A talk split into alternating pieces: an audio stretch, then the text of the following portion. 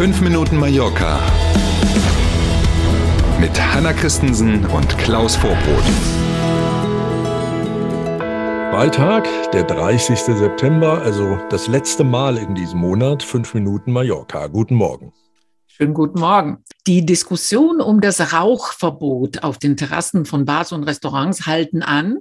Das oberste Gericht der Balearen hat die Regelung jetzt nochmal bestätigt. Ja, es gab eine Klage von einer Privatperson. Das Thema war, er fühlte sich diskriminiert durch dieses Rauchverbot. Da hat das oberste Gericht gesagt, schöne Idee, ist aber nicht so.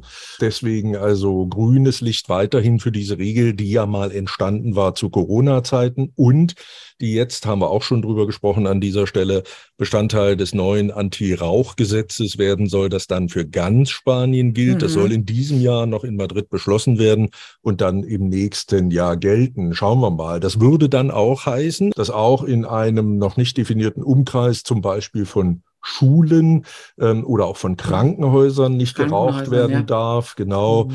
Ähm, interessant in dem Zusammenhang tatsächlich diese Rauchverbotsregeln, die es schon gibt, die werden tatsächlich auch verfolgt. Wir haben mal nachgeschaut für Sie. Zwischen Januar und September in diesem Jahr haben die Behörden auf den Balearen 35 Verfahren wegen Verstößen gegen das Rauchverbot eingeleitet. Zwölf davon sind sogar schon entschieden. Und man hat insgesamt rund 7500 Euro Strafen verhängt. Wenn man das jetzt einfach mal arithmetisch mithält, dann kommt man also pro Verstoß, der geahndet wurde, auf 625 Euro auf dem Strafzettel. Das Uff. ist eine teure Zigarette. Ne? Das würde ich auch sagen. Ja, das wäre auch meine Frage. Wer kontrolliert das? Weil wenn man so im Café sitzt, fühlt man sich irgendwie angesprochen, wenn jemand daneben sitzt und ja. am Tisch raucht. Aber eigentlich ja, ja. ist es das Personal. Äh, Die müssen, genau, weil ja. auch der Gastronom fällig ist, sobald man erwischt wird. Absolut, mhm. absolut. Trinkwasser ist knapp. In Atar wird jetzt bis auf weiteres nachts das Wasser abgestellt. War ja. Ja, Sie haben richtig gehört. Ist tatsächlich so, von 23.30 Uhr am Abend bis 8 Uhr am Morgen läuft kein Wasser mehr aus den Hähnen überall in der Stadt. Wie lange das so bleibt, hat der Bürgermeister, als er diese Maßnahme verkündet hat, nicht gesagt. Aber es ist jetzt so, allen wird geraten, dass man sich eben tagsüber Wasservorräte anlegt für das, was man in der Nacht so braucht an Wasser. Ähm, die anhaltende Trockenheit hier auf den Balearen hat ja in vielen Gemeinden äh, zu Trinkwasserknappheit geführt. Auf der einen Seite hat es ganz wenig bis gar nicht geregnet, auf der anderen Seite waren wieder deutlich mehr Touristen hier nach Corona, die logischerweise auch Wasser verbrauchen. Ähm, es ist nicht nur so, dass nachts das Wasser in Nata abgestellt ist, man darf auch aktuell keine Autos waschen, man darf seinen Swimmingpool nicht mit Wasser füllen, man darf den Garten nicht bewässern, jedenfalls nicht, wenn man das Wasser eben auf dem, aus dem öffentlichen Leitungsnetz nimmt. Wollen wir mal hätte fast gesagt, hoffen, dass es jetzt schnell viel regnet, aber das darf man ja auch wieder nicht sagen. Ne? Aber dass sich die Situation entspannt, sagen wir so. Ich habe als erstes daran gedacht, ich stelle immer ab, ab Mitternacht meine Waschmaschine und Spülmaschine an, weißt du, wegen Energiekosten sparen kann man jetzt nicht, ne? Nee, Entweder das geht oder. jetzt nicht mehr, ne? es sei denn, du machst einen Trockenwaschgang. Mhm. Die Kanarischen Inseln sind auf Werbetour durch ganz Spanien. Sie wollen sich als attraktiven Standort für Unternehmen präsentieren und haben die Tour ausgerechnet auf den Balearen begonnen.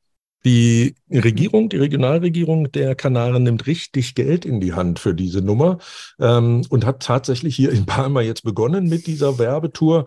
Und es geht darum, dass man in Spanien die balearischen Inseln, Unternehmen und Start-ups eben für diesen Standort im Atlantik da an der Westküste von Afrika begeistern will.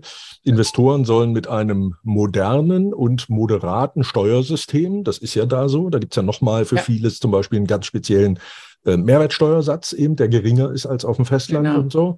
Innovative Infrastruktur, schnelles Internet, unkomplizierte Verwaltung. Klammer auf, kann man sich in Spanien nur sehr schwer vorstellen. Klammer zu.